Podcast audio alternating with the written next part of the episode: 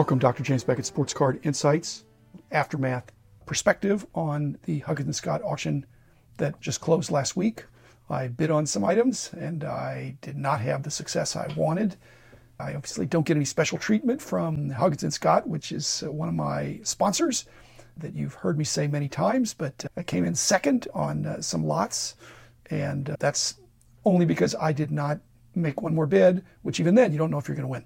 But thanks Huggins and Scott, thanks Heritage Auctions, thanks uh, Topps Panini Upper Deck, Burbank Sports Cards, Mike Stadium Sports Cards, ComC.com, and Beckett Media, Beckett Grading, Beckett Authentication. So the Huggins and Scott uh, auction, I believe they will be less frequent than some of these others that are going toward once a month because the hobby is so hot.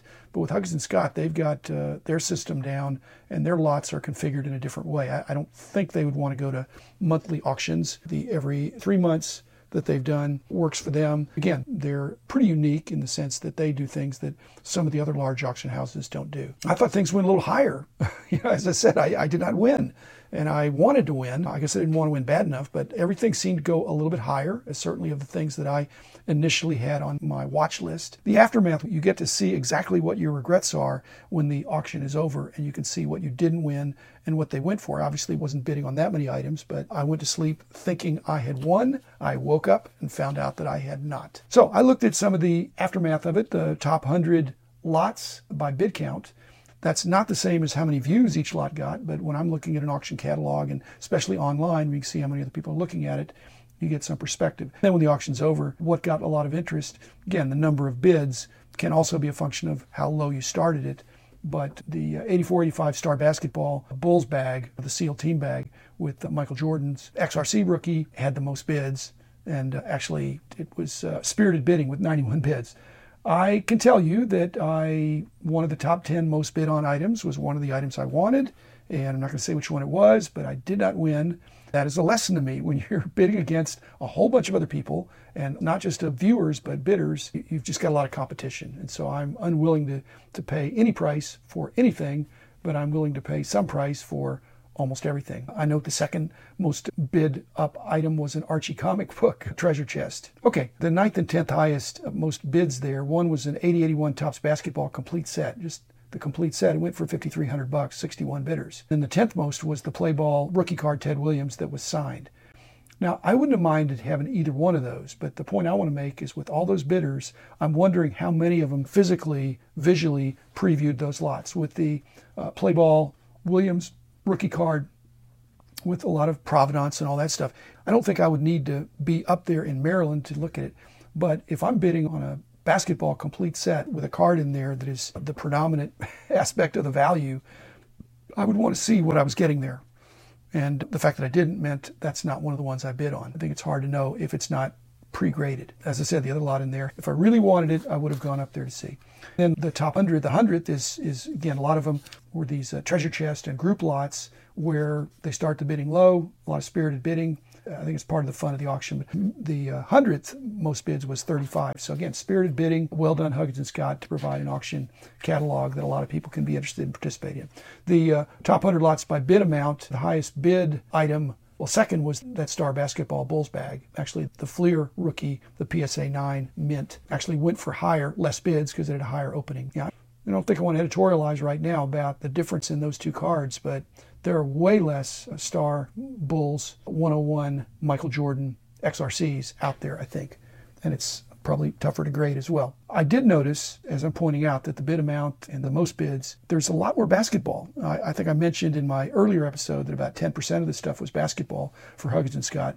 But the basketball that was there was, was good stuff. Certainly way more basketball than we would have seen two years ago, year and a half ago, and for higher prices. It's only 10% of what Huggins puts into the catalog, but it's a very healthy and active 10%.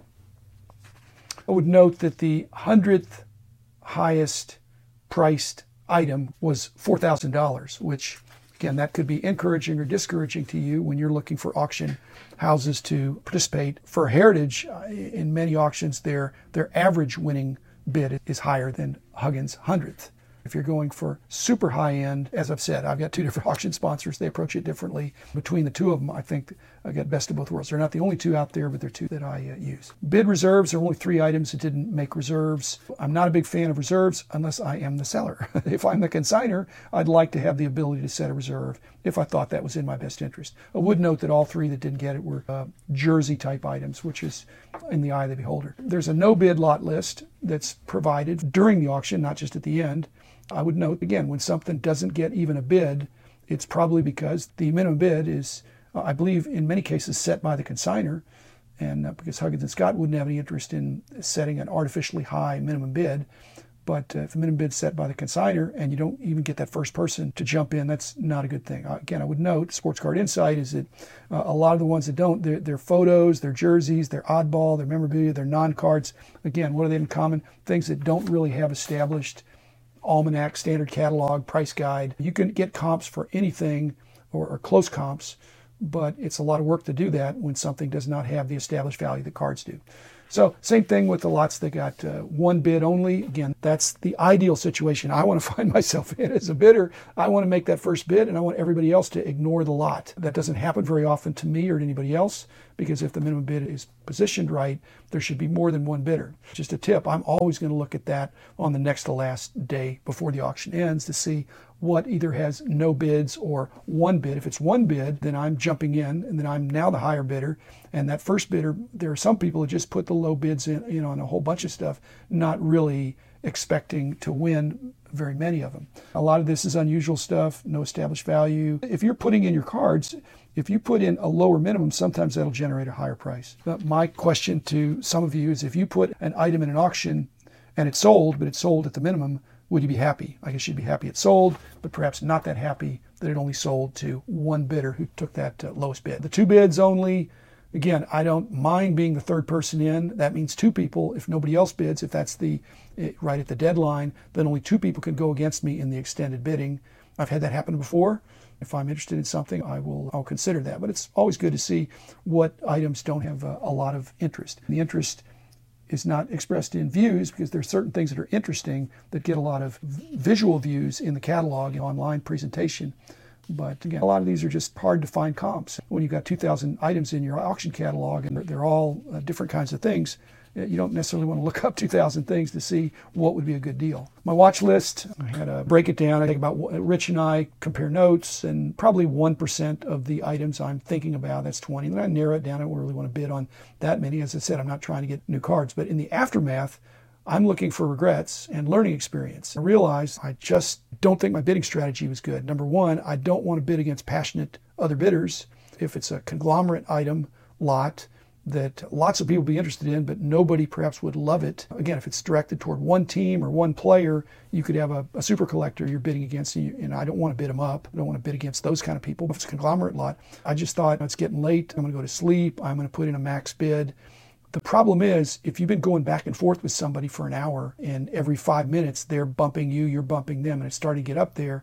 And then as soon as I put in my max bid, that was a clue to the other person that as soon as his, and I think it was a him, I'm assuming it was a him, as soon as he put in his next bid and it came back, then he knew that I had a max bid. That's sort of good, sort of bad.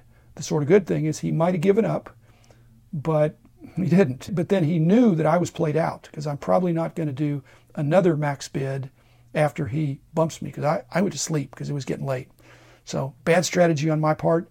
Apparently, I didn't want to win it bad enough. And duly noted, I they basically bumped me one more bid and they won. And a couple lots, I definitely have regret, but that's just part of the hobby experience. Several of the other lots that I bid on went quite above where I stopped. So that's a good feeling. If I'd previewed more of the lots, would I have won more? Probably. But the fun for me is in the surprise. At the card show, I was thinking, what if I went through this dollar box and pulled out a bunch of cards?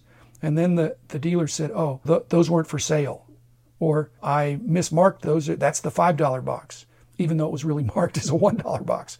That'd be pretty frustrating. So I don't have that kind of frustration. I just think here were opportunities for some lots that I could have won, could have enjoyed, could have been reasonably profitable, and I, didn't pull the trigger. So no fault, not blaming Bill Huggins or anybody else. No hard feelings. In fact, good feelings. I'm looking forward to the next catalog and learning from my losses, licking my wounds, and jumping back in for another fun catalog. Again, hardly recommend Heritage as well. They've got a different approach, but Huggins and Scott, uh, again, a lot of fun for me. Hope it was fun for those of you who have, have tapped into their approach. So thanks for that uh, quick aftermath episode, and I will be back again tomorrow with another full episode.